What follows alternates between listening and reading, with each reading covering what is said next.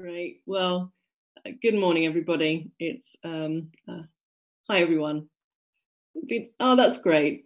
No, there's there's little interaction, isn't there? So it's quite nice to just know we're all together. So anyway, good morning. It's really um, it's really fantastic to be able to um, talk about uh, guidance this morning. We're on a series about guidance, and uh, we're on our fourth week. And last week, uh, John gave us an overview of God's guidance in the Old Testament.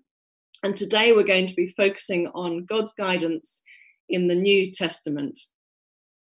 From my first days as a young believer, when I was a teenager, uh, I had some powerful experiences of God moving in my life and, and of God speaking to me. I knew from the beginning that becoming a Christian was truly about being in a relationship with Jesus and a life lived in the power of the Holy Spirit. I knew that God wanted me to hear his voice and to follow him wherever he leads. And from the beginning, I understood that if I truly wanted God to guide my life, it was going to be a great adventure. But this adventure would regularly take me outside my comfort zone, and uh, that's shown to be true. Uh, God is not silent. Uh, by his Holy Spirit, he speaks to us and he guides us in different ways and we are called to listen and to respond. Throughout the New Testament, from the very beginning with the four Gospels, which tells, walks us through the life of Jesus, to the very end at Revelation, which gives us a preview of when Jesus returns and all things are made new, when there is no more, no more crying or pain or death or mourning, uh, when the old order of things have passed away. And I don't know about you, but I've been praying for that more these days than ever. Come, Lord Jesus, now would be good. uh, but you see throughout the whole of the New Testament the Holy Spirit at work. He is acting, He is leading, He is guiding, He's empowering, He's counseling, and He's comforting through it all. And particularly, I love looking at the four Gospels and seeing how the Holy Spirit is present with Jesus we see the Holy Spirit enabled Mary to become pregnant in the first place. The Holy Spirit anoints Jesus at his baptism. He guides Jesus into the desert. It's by the Spirit's power that he heals and performs miracles. The Holy Spirit anoints Jesus to preach good news. Jesus was led by the Holy Spirit to Jerusalem, where he was arrested and crucified, and by the power of the Holy Spirit, he was raised from the dead. Throughout Jesus' earthly life and his ministry, the Holy Spirit is with him and guiding him. And then in John 14, which Akin, you read beautifully uh, earlier, uh, Jesus shares the last meal with his disciples. That's where we are in these in these chapters in John. Uh, this is the, the the last time that Jesus is is going to be with his disciples before um, the end of his life is about to come. And just before, hours before his betrayal and death, Jesus drops this bombshell. He's going to leave his followers behind. But Jesus assures them in this passage that, however, that he will not abandon them, but will provide them with a counselor. The Holy Spirit will come to them and will be with them forever. In verse 26, it says, Jesus says, But the counselor, the Holy Spirit, whom the Father will send in my name, will teach you all things and will remind you of everything I have said to you. Peace I leave with you, my peace I give to you. And then a couple of chapters on in John chapter 16, Jesus goes on to describe the work of the Holy Spirit when he comes. And the message version of the Bible describes it beautifully when Jesus says, I still have many things to tell you but you can't handle them now. But when the friend, I love that description, the friend comes, the spirit of truth, he will take you by the hand and guide you into all the truth there is. Jesus' promise of the Holy Spirit is immensely comforting. His followers are not alone. Though Jesus is not physically present with us, he has sent the Holy Spirit to comfort and to counsel us, his followers, and to lead us into truth. After Jesus' death and resurrection, which happens in the next chapters, he promised the disciples that they would receive power when the Holy Spirit comes upon them at Pentecost, and that they will be his witnesses in Jerusalem and to the very ends of the earth. And we are still a part of that calling um, of God to, um, to reach the whole world with the good news of Jesus.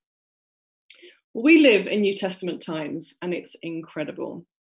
You see, in the Old Testament, the Holy Spirit did not dwell in all of God's followers. He was given selectively and temporarily for special purposes at different times. But in John 14, Jesus tells the disciples that when the Holy Spirit comes, he will, he will be with them and in them, and it would be forever. There was a new permanence to the presence of the Holy Spirit, and we live in those times. Since Pentecost, every believer has the indwelling of the Holy Spirit. Because we've been born again by the Spirit, we can know the mind of Christ because we have his word, and the Holy Spirit is guiding us into all truth. And we see throughout the New Testament, with the birth of the early church, and throughout all of Paul's missionary journeys and the letters to the early churches that were written, um, that this life we have in Jesus is a life indwelt by the Holy Spirit. Think about that. We have the Holy Spirit dwelling in us as followers of Jesus. The same Holy Spirit that hovered over the earth at creation who dwelt in the Ark of the Covenant, who empowered the earthly ministry of Jesus and brought him back from the dead. That same Holy Spirit lives in us today, and he wants to direct our lives. We don't have to persuade him. He wants to, and he's waiting to. It's incredible. A good friend of mine said this. She said, Thanks to the cleansing blood of Jesus, our lives have become a holy place for God to set up a base of operations. I love that. Our lives are a holy place of God to set up a base of operations. So, as people who have the Holy Spirit, He is with us and He is in us. How do we walk in the Holy Spirit? How do we experience His power in our lives and His guidance throughout our lives? How do we experience His leading? I think we read this passage uh, a couple of weeks ago, but in Luke chapter 11, Jesus says, I tell you, ask and it will be given you, seek and you will find, knock and it will be opened to you. If you then, who are evil, know how to give good, give good gifts to your children, how much more will the Heavenly Father give the Holy Spirit to those who ask Him? I believe God will not be slow in answering this prayer in Luke 11 when we pray. You see, central to guidance, which is our topic, um, is this: is that we have to be, we need to be, we must be people who pursue Jesus fully submitting our lives to Him, putting Jesus first and trusting Him. That is central to receiving God's guidance, is in pursuing Him first and foremost. This is at the heart of it. To know God's guidance um, is to uh, be to know Jesus. But how do we receive God's guidance? Um, what's what ways do we actually receive? How do we know what God is calling us to? What God wants of us? How do we know how to make decisions and how to make choices? Well, a good place to start is the Bible. God has given us the Bible, and this is a place where we really should start. And the first question is this Does the Bible speak directly to the choice or the decision I have to make? For example, I don't need to agonize over whether or not to take revenge on someone, or whether I should share my faith with my family or my friends or my colleagues, or whether I should forgive somebody. The Bible makes is very clear on many things, and he makes things super clear that um, that sometimes are the decisions and the and the choices that we have to make. He's clear on how we are to live our lives and make decisions um, through what he says in his word. But the second question is this How does the Bible call me to set priorities in my life? And how does that inform the choice before me? When we're seeking God's guidance, we have to look at the priorities that God sets in our lives through His Word. For example, when we're seeking God's guidance, we can ask these two questions. There are many questions, but these are two examples of questions that we can ask. Does this choice that I have to make give me influence for the Great Commission? Another one would be Does this choice give me an opportunity to express God's love and His justice? God's priorities are very clear in His word to us. If you're looking for guidance, the Bible will often resolve the question. However, for other decisions, it might not be clear. And so God has not just given us the Bible, God has given us our minds. A critical promise for decision making, I think, comes in John James chapter 1, verses 5 to 8, when it says, If any of you lacks wisdom, he should ask God, who gives generously to all without finding fault, and it will be given to him. But when he asks, he must believe and not doubt, because he who doubts is like a wave of the sea, blown and tossed by the wind. So if we want wisdom from God, he promises to give it to us. What he doesn't say is how exactly he will give us that wisdom, just that he will give it. And I think this means that God, who has given us our minds, enables us to think things through. As we do, continuing to ask God's wisdom as we think, we can make decisions and trust that God has shaped our thoughts to bring about the right decision.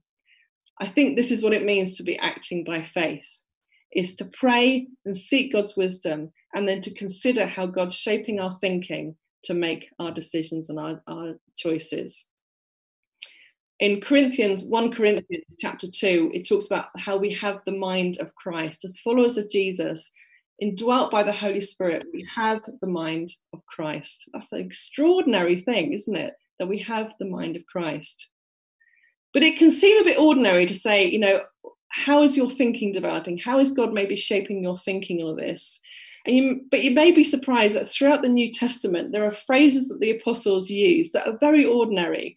Phrases like, we thought it best, and I thought it necessary, and if it is fitting, or if it is not desirable, or it seemed good. It's like those are all the things that they were thinking, those very ordinary expressions, but I think they really help us to see that sometimes as we seek God's guidance is in the ordinariness of our own thinking and how God is shaping our thinking in our decision making. God has given us a mind and he's been busy reshaping it by his word. As we read the bible god shapes our minds and our thinking and god expects us to use our minds.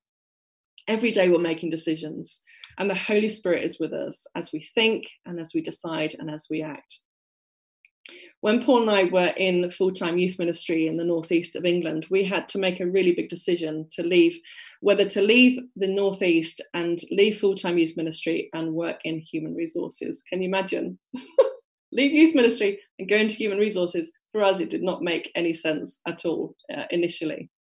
Um, and it was a really difficult decision because our heart and our passion was for a youth ministry. But as we prayed and as we thought about it, God seemed to start to sh- reframe our thinking around um, this decision as to whether to stay in youth ministry or whether to move to Birmingham as we've been requested and to work in human resources. As we prayed and sought God's wisdom, He started to change our minds. And we knew this must have been something of God because in our natural bent, we wanted to just stay in youth ministry. But God seemed to be reframing our thinking and our minds towards something different. And as God started to reframe our mind and our thinking, we then had to choose to act on that new thinking. So we have the Bible and we have our minds that God is shaping. And as we seek his wisdom, he helps us to understand more of what he's asking of us and how he's guiding us. But often, other people's perspectives can be helpful to us as we seek God's guidance too. And God puts wise counsel around us. Proverbs chapter 12, verse 25 says, The way of a fool seems right to him, but a wise man listens to advice. Ideally, we should look to, for, to counsel from people who know us well, who know and walk with God and know his ways, and who will be objective with us. The counsel of others can be helpful and sometimes unhelpful. it's just advice. It's not the word of god. But god does help other people to um, to help us to um, to see god's guidance and to understand what he's asking of us. When um, Paul and I had this big decision to make about whether to stay in youth ministry or whether to um, to leave and move to Birmingham to move into human resources, um, we sensed that God was shaping, reframing our thinking about this, but we really wanted to test it out. So we had key people who we sought counsel from in making these decisions. And along the way throughout our lives, we've we've got a few key people that have really walked with us in some of our big decision making, who we really trust. these are people who ask us good questions. They don't necessarily tell us uh, what to do. In fact, they rarely tell us what to do, but they ask us really good questions. Having people around us that will ask us really good questions helps us to really understand how God is guiding us at times. Uh, we need these people who will pray with us, who will challenge us, who will encourage us, and tell us the hard things sometimes if necessary. As we trust them in their own walk with God, they can really help us to understand what God is saying to us by His Spirit at, different times. So, God's given us His word. God has in the Bible, God has given us our minds and He's reframing our thinking to become more like because we have the mind of Christ as the Holy Spirit dwells in us. He's put wise counsel around us. But also, God has given us desires.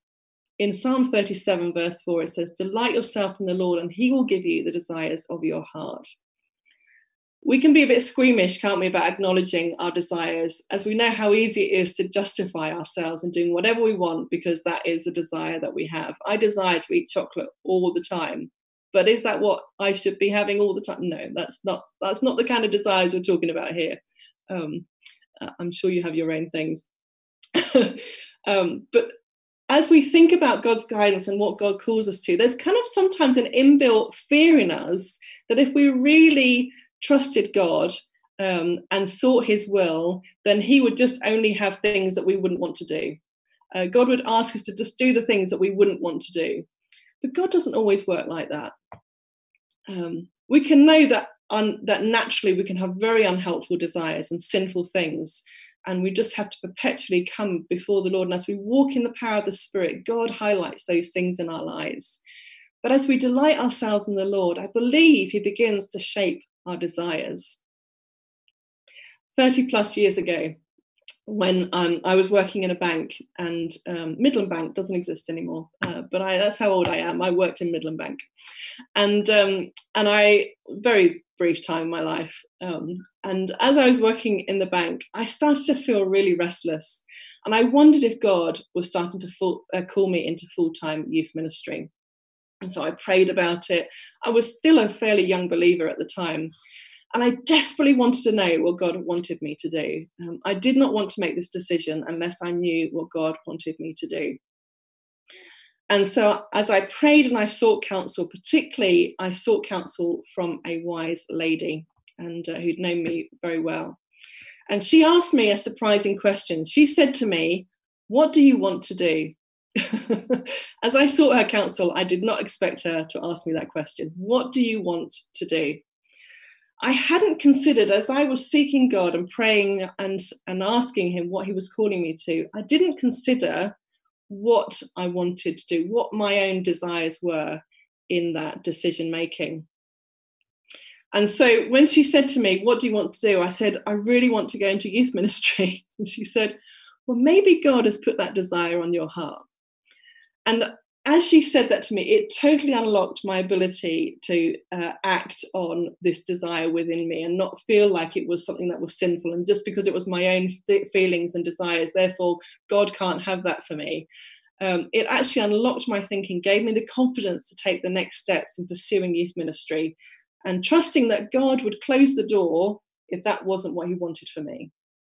And I think this is one of the things as we think about guidance is that actually, as we're open to the Holy Spirit's leading, and as we read the Bible, as we think about things, as we seek wise counsel, and as we consider our own desires, we're called to take action and to take steps, trusting that the Holy Spirit, who is speaking to us, is also able to close doors when things are not right for us and so that's what I did. I, I pushed the door, and um, and as you know, the rest is history. And then God called us into human resources. What's that about? That was not a desire of our hearts, but God actually gave us the desire for that over time. Actually, it was a really interesting journey.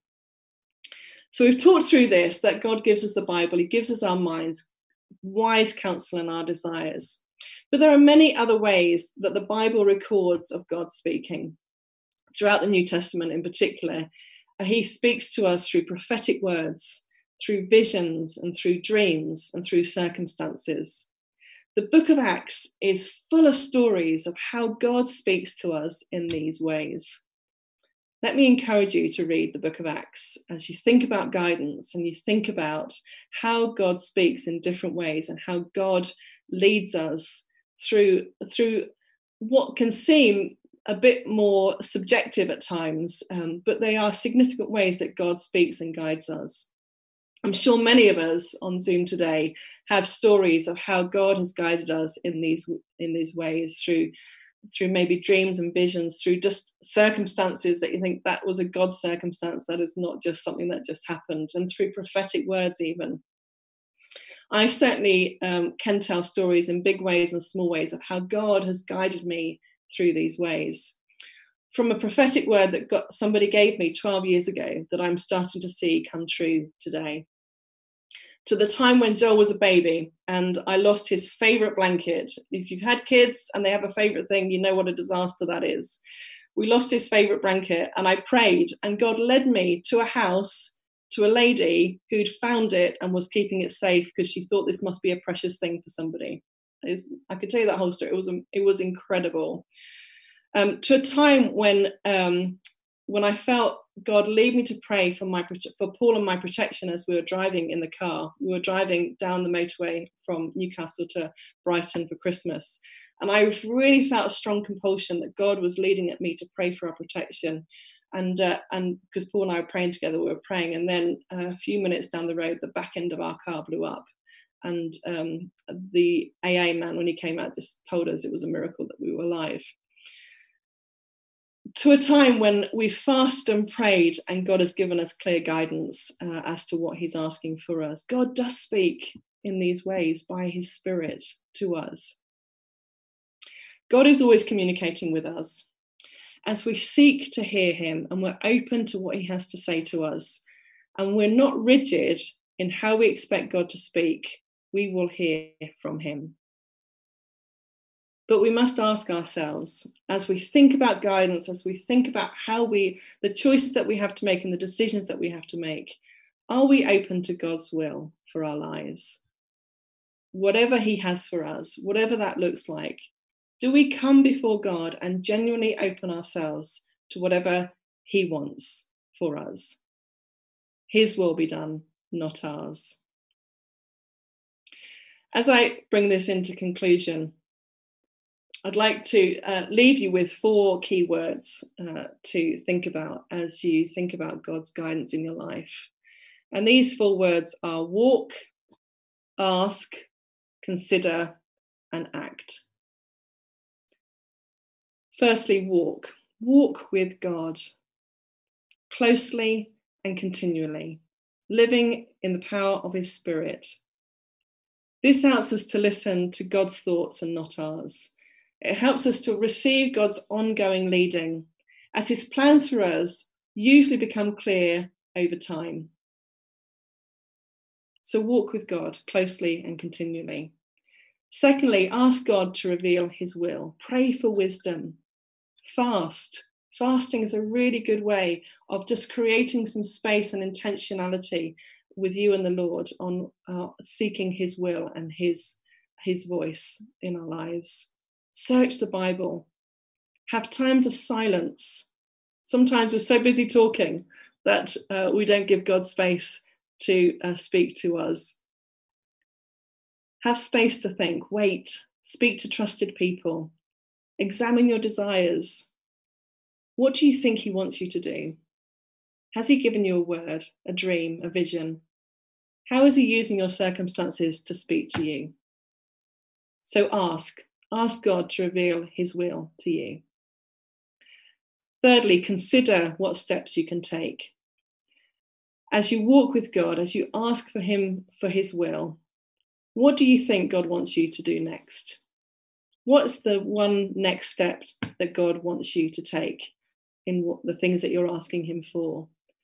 In my experience, God rarely lays out the whole plan to me, but he does show me the next step Consider what next step God is calling you to take. And finally, act. Trust God to continue to guide you and your steps as you push doors and see which ones open for you. As you sense his leading, move out and he will guide your way. God leads us on the move. Walk, act, consider, sorry, walk, ask, consider, and act. And finally, all of this is based on a complete surrender to God's will, unconditional. Your will, not mine. And our desire to bring Him glory in our lives and to live our lives for Him, to step out of the boat wherever He leads us. As we walk in that kind of way with Jesus, He will guide us, He will speak to us, He will show us the steps He wants us to take. We're going to listen to a very familiar song now called Oceans. And the reason I'd like us to listen to this song, um, there is a line of um, uh, uh, just about God leading us deeper um, to places where we have to trust Him more. And as we seek God's guidance, let's trust Him for things beyond our comfort zone, beyond the things that we would just our safe our safe zone that we would just want to stay in. Trusting god fully with our lives. Um, we're going to play that song now. Um, i'm going to pray for us um, and then uh, just spend some time now to um, to consider before the lord just you and the lord what he has to say to you at this time how he's calling you to trust him in new ways what he wants to say to you. Holy Spirit, we thank you that we are uh, live in a time where you are um, dwelling in us, Lord.